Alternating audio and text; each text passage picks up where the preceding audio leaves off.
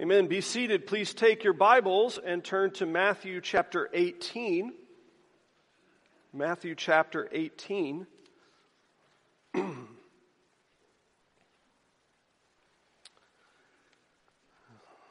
As we work through one of, well, third sermon in a chapter that is rather emotionally demanding on us as it shapes our behaviors in ways that perhaps we might not be overly excited to have them shaped.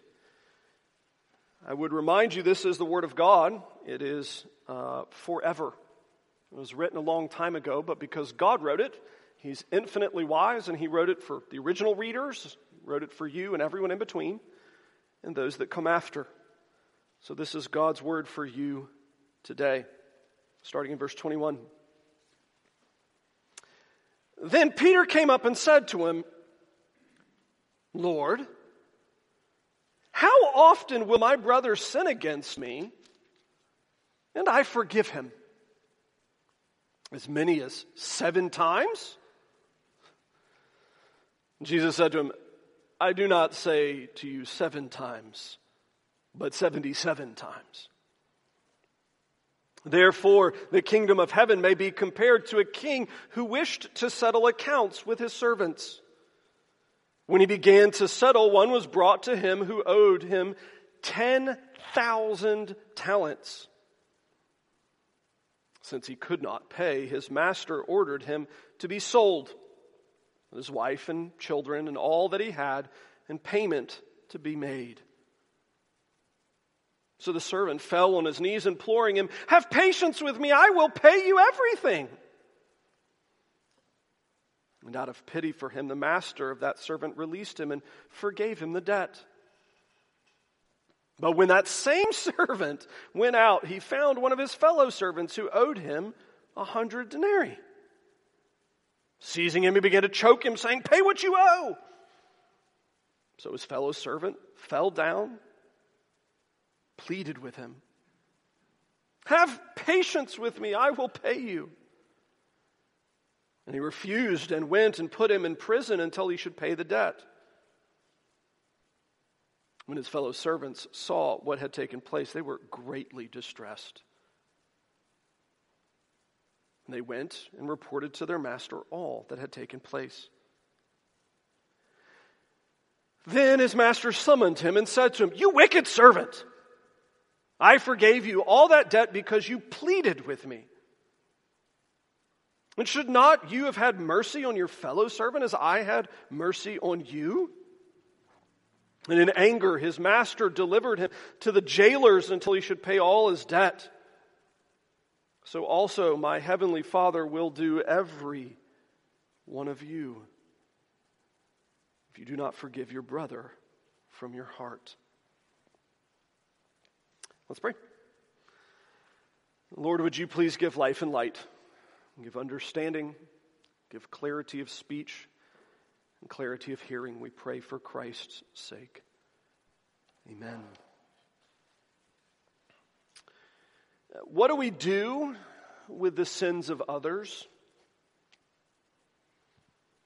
What do we do with the sins of others? That, that's a question that, uh, interestingly, our culture is actually asking at kind of this moment in time. And uh, over the last couple of years, we've uh, culturally watched a kind of new phenomenon on how to, how to process the sins of others, uh, where we've kind of watched the arrival of cancel culture. Uh, I can't explain to you the history of how it came to be, namely, not because I don't know it, but because it's not actually uh, publicly uh, accept- acceptable for me to explain it in the pulpit. I can't say it without uh, the, the really unpleasant, negative, misogynistic, and terrible way that that term was even invented and popularized. But for those that know what cancel culture is, you kind of depending on which side of uh, the, the view of cancel culture you take, you're going to understand it as one of two ways. The practice itself is to see someone sin, and as a consequence of their sin, to remove from them the power to speak. Well, not the power to speak, but the power to be heard. To take away their voice so that they lose uh, access to uh, the ears of the people that have been listening. Now, we're watching this happen kind of uh, all over in our kind of cultural moment, happening uh, politically. We're watching it happen with our entertainers, with our athletes, where uh, somebody misspeaks or somebody uh, has a tweet surface from, you know, 100 years ago, and then suddenly they get canceled. And interestingly, you get to see kind of one of two kind of different views on this that uh, canceling is just kind of punitive justice that's uh, administering to punish people perhaps wrongly.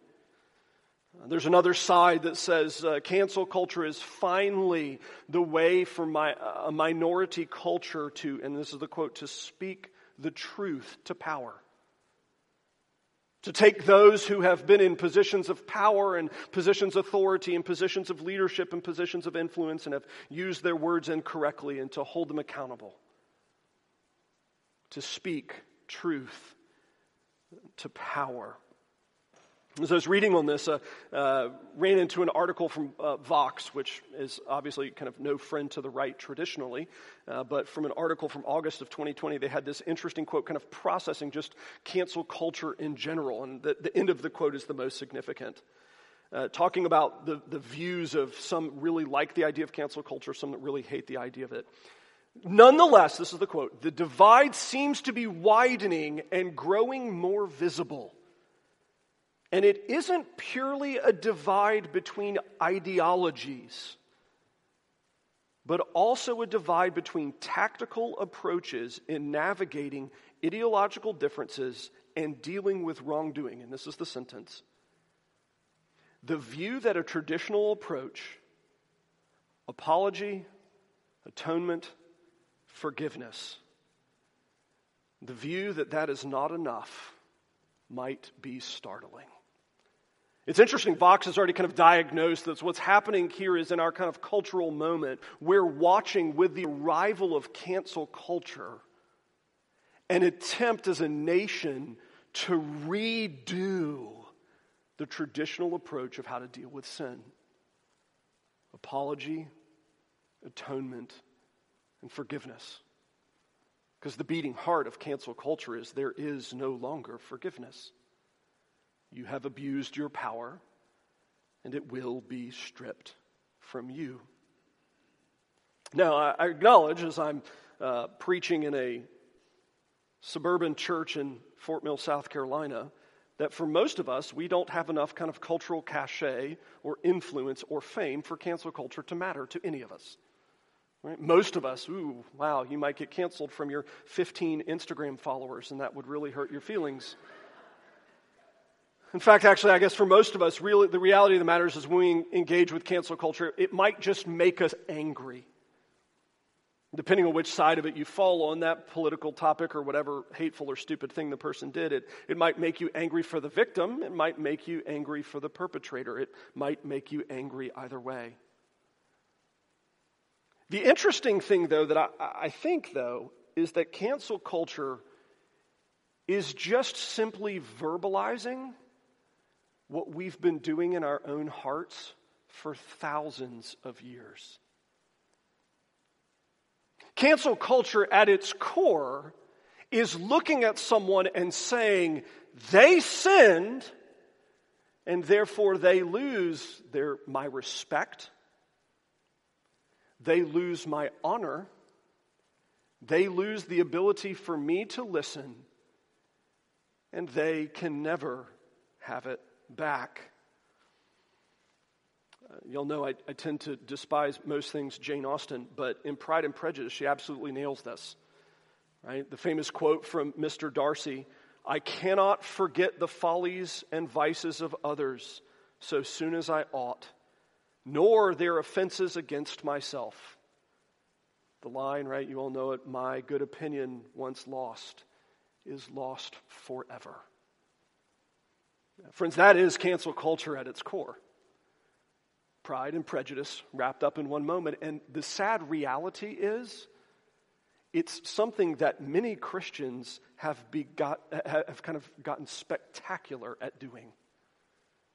Right? We've sadly are well practiced and well skilled at watching the sins of others privately judging them between our ears, judge, jury, ex- executioner, finding them guilty, and then cutting them off from our respect, our honor forever. My good opinion, once lost, is lost forever. I mean, honestly, you should be able to see their faces in your mind. Those people that you watched them sin, and you lost all respect for them. Those ones that you know you harbor deep down in your soul that you just won't really even consider giving them a second chance. Your good opinion, once lost, has been lost forever. It's a really uh, convenient way to think. The problem with it is that it's tragically sinful, downright evil, completely kind of uh, contra the flow of Scripture. And Matthew 18 has been a chapter that's just continued to hurt our feelings. Right? It's telling me all the ways that I like to feel, all the ways that I, I like to deal with other people that hurt me, all the ways that I like to think about the world. All of them are wrong. And now here we have a section dealing specifically with how to handle the sins of others. And we've seen there's a development in the chapter. The first sermon, the first section dealt with sin just kind of in generic to say, look, sin is a big deal. It's not something that can be taken lightly. Right, that's why we sang stricken, smitten, and afflicted. You who think of sin but lightly, think about the cost that it took to fix it. Even your most minute, socially acceptable sins cost the Lord of glory his life, dying on a cross, undergoing the wrath of God. Sin is a big deal. In fact, it's such a big deal that the middle section of chapter 18 lays out a pattern of how to deal with it with God's people. You have two choices. You can either forgive and forget, actively forgive and forget, or you have to confront and staged confrontation so that we're not just hitting each other with a flame war, nuking each other needlessly, but with patience and clarity, laboring to, to cultivate reconciliation between Christians, dealing with sin so that it gets addressed, resolved, and restored. It's given us the pattern, but if you think about the pattern, well, the good common sense question, Peter puts voice to that which we should be all feeling in some form or fashion. Lord, how often do I have to forgive my brother or my sister? How often do I have to give forgiveness? And you know what? That, that's actually a really significant question.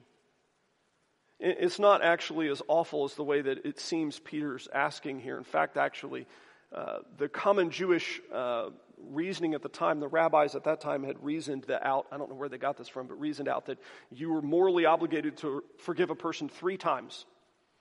And after the third time, you were allowed to kind of say, No more forgiveness, you're a loser forever. Peter, you can see, is beginning to understand the gospel in a new and fresh way, and so he is unbelievably generous, offers more than double what the rabbis would have taught him. Hey, we're supposed to forgive three times. He says, Should I forgive seven times? And, and it really, it, what a great question. How many times does my, my brother or my sister Christian get to do the same sin and say they're sorry and it still be okay? How many times? Because if we're honest, we all have a number, don't we? I wish many of us it was as generous as seven. Some of us it's two. I forgave you once. I forgave you twice. You're dead to me. We're never that, we're not, we're not that crass. We're far more sophisticated in our sin. All right, so before I guess we go any further, we do have to define what, what is forgiveness? This is a term that's thrown out in the concept of Christianity. And uh, sometimes I think we tend to think of, of biblical forgiveness much like we handle our little children, right? When the kids were young and one accidentally bumped the other one and they're crying and they're tears, and you say, Go say you're sorry, and the one pouts over and says, I'm sorry, and the other one's like, I forgive you, and nobody's happy and nobody cares, right? It's just a formality that we send them through. No, forgiveness is, I think probably the best definition is uh, one that Jay Adams uh, often talked about was it is a commitment, an intentional commitment, a promise never to bring up the sin to the sinner, to yourself, or anyone else. It is a commitment, an active commitment to forgetfulness. To intentionally forget things, to, to put them away, to make it so that that sin no longer defines the relationship. so that it no longer kind of shapes how we think of things. An active putting away of the offense. Now, this is hard to do. Right? Perhaps someone here might have, have uh, played baseball when they were little. They played catcher. Right? And the bat going right over your head every time. What do you do? That It's hard. You have to teach a catcher not to flinch. Because every time the back goes over there, they flinch. They can't catch the ball. It's like a, a trained reaction of just every time we see something happen, we can lock them. Oh. And the other term for that is if in firearms, this, uh, you get gun shy. It, it shocks you, and you, you kind of have this automatic, kind of automated response to lock up. Too often, I think, as Christians, uh, that sometimes is how our forgiveness looks. Is we're willing to forgive when we're happy, but the second that something challenges us or triggers us or, or forces us to think about the problem at hand, or perhaps even they sinned the same sin again, well, our promise to put it away disappears. A promise to forget their sin, to actively forget their sin, disappears. And you can see how this gets to be very difficult to implement. What a question from Peter. Jesus, how many times do I have to forget intentionally as a commitment and a promise? How many times do I have to promise to forget that my brother has sinned against me? Because there's a point where I just get tired of it. I'm just fed up with it. I'm just done. Right? I'm just done.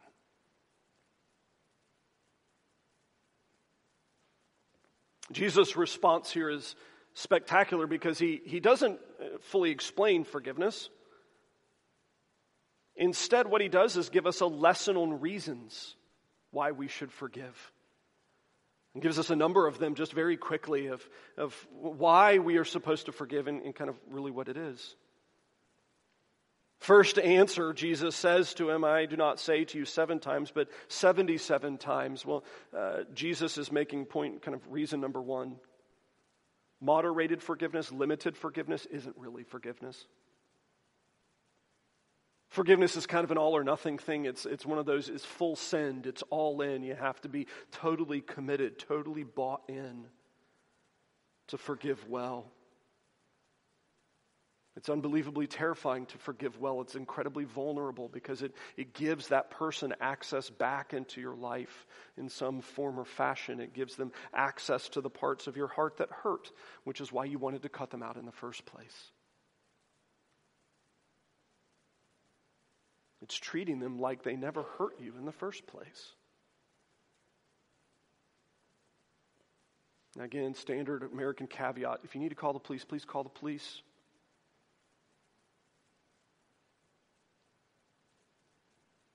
Jesus' answer here is not to put a number on it, right? It's not to take, well, the rabbis are saying three, Peter's saying seven, I'll just increase it to 77 or 70 times seven if you're in the NIV. Instead, what he's doing here, Jesus is taking uh, seven, which was kind of in Jewish land, it was the number of completion. To say 77 is, is total completion, it's an, effectively an infinite number. How many times should I forgive my brother? Well, true, real forgiveness doesn't have a number. It's an, an, infinite number. You can't exhaust it. You can't run out of it. You can't overuse it. It's a, uh, an endless supply.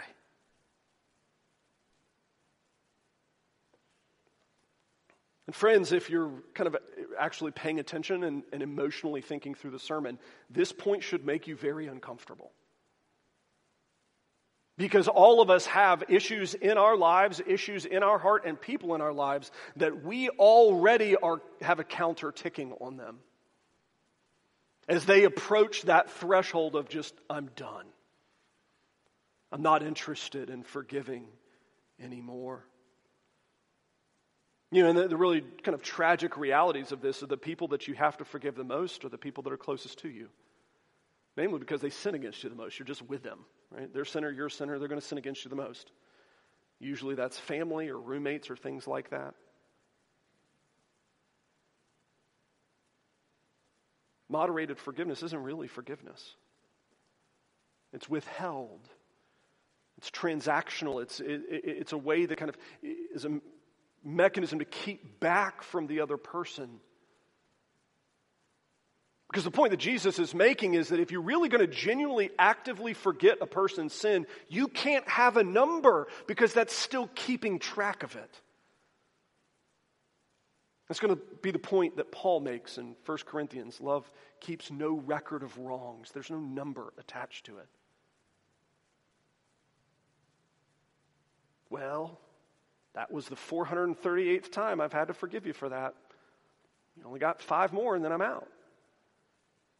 You know, the, the biblical approach for that is actually, that's the first time I've had to forgive you for that.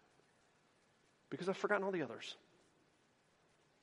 It's not defining how I think of you and how you think of me and how we think of each other. If you're actually going to emotionally engage that concept, I'm just going to tell you right now, friends, almost all of us have very little idea of what forgiveness actually is. Because we do not give that freely. That's how freely our God gives to us, but that's not how freely we give to others. Moderated forgiveness isn't really forgiveness. And then the Lord jumps into a parable, and parables, remember, are not designed so that every little uh, specific detail uh, carries exact weight, but rather the details that carry the kind of flow of the story are what are important to pay attention to. The parable is of a king who's dealing with his slaves uh, and the slaves that have been most likely managing his household and or managing the various regions of his kingdom. And as um, possibly a yearly audit or you know every five year audit or something he's bringing various slaves in to uh, examine their books so to speak to check on uh, how they've been doing in his service. He's been through a list of them and brings one in that uh, is the one at hand and verse 24 has to settle uh, what is before him a debt of 10,000 talents. Uh, depending on which book you read or which study Bible you have, they're going to try to put a number value on that to help you understand dollars and cents. And I think actually dollars and cents is, is a liability for understanding because we live in the world that is the most uh, financially upward mobile in human history. Right? You can come from a family where, uh, you know, mom and dad both work two or three jobs that all made minimum wage. Uh, they can pay for you to go to school, and you can come out and get a great career that's making, you know, way more money than they've ever seen. We live in the most financially upwardly mobile time in human history. The time in which this was written was not financially upward mobile. In fact, it was so fixed that they had kind of very specific wages for what a day's wage was for work, and that a day laborer knew you were always going to make a denarius. So, to put this in perspective, 10,000 talents would be by a day's wages if we took every man, woman, and child in the town of Fort Mill and put them to work six days a week, 52 weeks a year, it would take just under three years to pay this debt off. To put that in a little bit more kind of specific terms, that if this was a debt that you were going to pay off by yourself, it would only take you 200,000 years of labor to pay it off. Hear that number 200,000 years of labor. Friends, that is a big number. I mean, it's, it's, so many lifetimes of work that you couldn't even imagine paying it off. Jesus is setting the stage for his application of forgiveness. Kind of with our second idea here is that the Lord has already forgiven us a massive debt at his experience. I mean, at his expense. Talking about size, right? This is a absolutely stupendously huge amount of money. Know, again, thanks to uh, a world that has more money kind of uh, talked about than ever before and nations that are in greater debt than ever before, we talk about really big numbers. Uh, this is a, a time in world history where they didn't talk about big numbers the way that we did. So, what Jesus is presenting to them here is a portrait of a man who owes so much you could not conceive of how big the number is. Right? This was like when you were a kid and you were, you know, insulting your brother or sister or whatever, and you're trying to one up each other. Well, you know, uh, you're such and such to the millionth power, to the billionth power, to the trillionth power, and then you start making up numbers because you don't know what comes after a trillion. That's effectively what Jesus is doing. Right? It's so big, you cannot wrap your mind around how large the debt is. Now, it's interesting when it comes time to have a conversation about forgiveness, uh, Jesus is interestingly beginning the conversation not with the other person's failings, but with my failings. Lord, how many times should I forgive this loser that sinned against me so many times? How many times will Jesus, no, no, no, no. In order to have a conversation about forgiveness, we need to have a conversation about your sin a conversation about you understanding what you have done against the Lord God Himself. You who think of sin but lightly. Look at the cost your sin took to get it resolved. Right? Your sin, your specific sin, everything that you have done, every single instance of how you have broken God's law cost Jesus his life on the cross. And there's no two ways around that.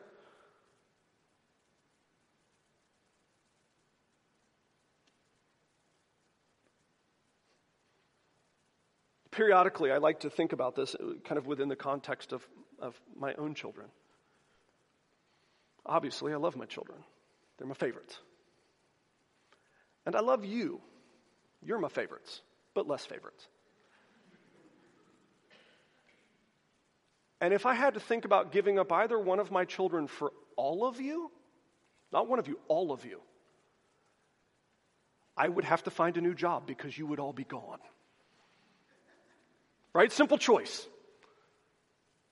Between my child and all of you, you're on the losing end of that transaction me and my two children and my wife are going to have to go find a new career because I won't have a job because you all be dead. And then to think that Jesus goes to the cross for me.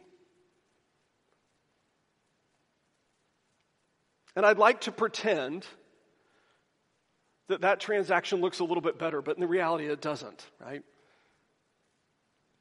The way the scriptures explain it is quite clear. He, Jesus goes to the cross, Romans 5 8, while I was still a sinner, while I was an enemy of God, while I hated him. So it's that God sent his son to die, not for people who loved him. It wasn't to, to reconcile the sins of those who were his children at the time, it was to reconcile traitors, enemies those fighting for the other team, those actively working against his kingdom, hating him with every fiber of his being, and the Father then sent his Son for them. And then, even more, just absolutely mind blowing to me, he adopted us. I mean, from a, a human standpoint, that has to be the worst decision in human history. That God would forgive sinners and then make them his children. It's like finding the greatest traitor in American history and promoting them like vice president or something. Like, no, we execute them in the street. We don't, we don't make them in the leaders in the country. We don't give them rights and privileges. We, we don't put them in positions of power. That's what God does. Takes people like you and me, forgives us and makes us his children. Forgiveness, friends, is totally different when you begin to understand what it cost God to save you. The reality of the matter is, is when we have a counter in our head, what we're ticking off for uh, our brother or our sister in the church, and when we're uh, judging them and when we're unwilling to forgive them, the reality of the matter is because we've forgotten that we are forgiven as we are. What we're trying to do at that point is to say, well, they're the bad person because I'm the good person, which is a nonsense and a lie. Moderated forgiveness isn't really forgiveness. The Lord has forgiven us a massive debt at his expense. Third, the Lord's forgiveness is motivated by his mercy. This is an interesting development in uh, the parable. Verse 25 through 27, verse 25, the man was not able to pay, no joke, right? This is a, large, uh, sum of money large enough that uh, it would be, un, nobody could pay it back. It, it's unrecoverable. I mean, think about it. It's likely probably like 10 years worth of taxes from an entire region. You, you cannot recover that amount of money. So, what does the man do? Uh, the king does in verse 25 is, well, the master orders the slave to be sold, and his wife and his children and all of his property. Now, uh, that realistically is only going to amount to about this much money. It's not like it, this is his way of reclaiming loss. This is the king exercising his wrath. Right? He's, he's punishing the man. He's condemning him. Look, you've, you've squandered whatever it is. You're massively indebted. So my punishment to you is going to be that you, your family, everything's going to be sold into slavery. You're all going to, you've lost everything. Verse 26, the man pleads with the most hysterically ridiculous answer ever. So the servant fell on his knees, imploring him, Have patience with me, I'll pay you everything. And not possible, you can't. It's a number too big to be repaid. You can't pay it back. Look at verse 27, though. This is highlighting here the heart of God. It's explaining it clearly. Out of pity, out of mercy, the king forgives the slave's debt. We forget that that's the Lord's design for his people sometimes, it seems. While we were deserving of his, his wrath, uh, we're called children of wrath in another part of Scripture. Our God is merciful.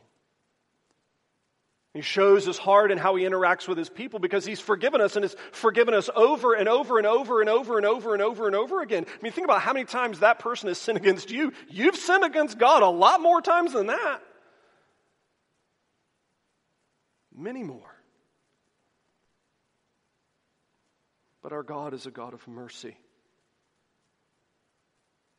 a God of grace, slow to anger, abounding in steadfast love.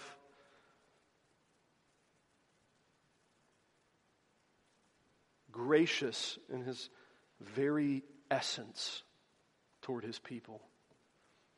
In fact, he's so gracious with us, we have nothing to fear of being gracious to each other. He's going to be our protector. He's going to be our provider. He's the one who's going to take care of us. We can give generously and forgive generously and be gracious to each other because our God is gracious with us.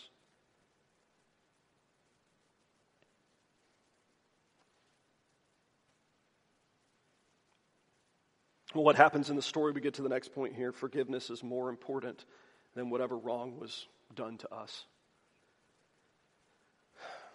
King forgives him. Guy's pretty excited. Interestingly, doesn't mention that, but I'm sure he is. Verse 28 in the story, in the parable, same servant goes out and uh, one of his fellow servants who owed him a hundred uh, denarii. It is wrong to say this is pocket change. The denarius was roughly a day's wages for a common laborer, so what we're talking about here is three to four months of pay. This is not an insignificant amount of money. I mean, if I borrowed a quarter of your paycheck for the year and didn't pay it back, many of you would find that inconvenient. Just going to go out on a limb and say that, right? Many of you would find that inconvenient. The other thing that we kind of oftentimes forget, and for those that have heard this passage so many times, you've probably never paid attention to, uh, is that when he begins to choke the man and then has him pay it back, that is literally what the law allowed for. If you borrowed money and didn't pay it back, that's called stealing. And the way that you handled stealing was to grab the thief, take him to the authorities, and then he was thrown in prison and held in prison until the rest of the family paid the loan back. Right? It was kind of the way that the family was leveraged into it. If I had been the thief in that regard, I was thrown in prison until Nikki and the kids and you know, all of the rest of the clan could, could scrounge up enough money to pay back my debt so I could get back out and could contribute to the home. Interestingly, uh, the unforgiving servant, which is what this is labeled, is, is not unforgiving per se. He's actually literally doing what the law allowed. He's being just. I mean, again, it's the same thing. If I, if I ask permission to borrow your car for a couple of days, and after six months hadn't given it back, and when you ask, like, can I have my car back? Well, and then never gave it back to you. Eventually, it would get a little old, right? And at some point, you would think, well, it's not really borrowing after five years and 150,000 miles. Right? This is theft. You've, you've just stolen it. What are you doing? And eventually, what you do is you would call the police, would you not? And the police would come and arrest me for thievery, and correctly so. The interesting thing here is that that's exactly what this man is doing, though, is he's pursuing what his rights are within the law. He's pursuing what he's allowed to do to the thief within the law. And interestingly, what's the point that Jesus makes? Is that whatever wrong was done to you, whatever was stolen from you, and whatever rights you actually have, they are less important than forgiveness. I mean, putting this in perspective, it, forgiving your brother or sister is more important than four months of wages. I mean, think about this again. If you, I mean, just pragmatically, be honest about it. If you had conflict with somebody in this room and they ended up with four months worth of money of yours and didn't pay it back, would that be a sticking point for you? Interestingly, Jesus is making the point that, look, it's, it's, it's not worth it. Forgiveness is more important. Forgiveness is far more significant. Forgiveness is far better. In fact, in 1 Corinthians 6, he actually works through this. The Corinthian church is struggling. They have lots of money, but the, the, wealth divide between rich and poor is very strong. They have lawsuits that are taking place inside the church where the rich are using their resources to leverage the courts uh, against those that maybe didn't have quite the same resources. And uh, interestingly, Paul's pastoral counsel to them is it's better to be defrauded than it is to actually uh, sue your brother. It's better to just lose the money than it is to not forgive. Whatever you lose is less important than the forgiveness that you extend. It's more important to forgive for their soul's sake, and it's more important to forgive for your soul's sake. And, friends, again, I, I love the fact that this is a reality that emotionally we just don't want to deal with. Because most of us would say, my feelings are more important than your forgiveness. Because you treated me like a jerk and you hurt my feelings and you made me angry, and that is enough of a reason not to forgive you. Now, I may not ever tell you that because I'm Southern, I'll just stab you in the back instead, right? You'll never know I didn't forgive you until the knife descends perfectly. Can't even reach it, right? That perfect spot behind the shoulder blades. The sad reality is that many of us, we've, we've developed a bad habit, though, where we think that whatever is important to us is more important than forgiveness. Jesus is challenging that, friends. Forgiving is more important than your money. Forgiving is more important than your feelings. Forgiving is more important than your rights. Forgiving is more important than your privileges. Forgiving is of utmost importance to Christians.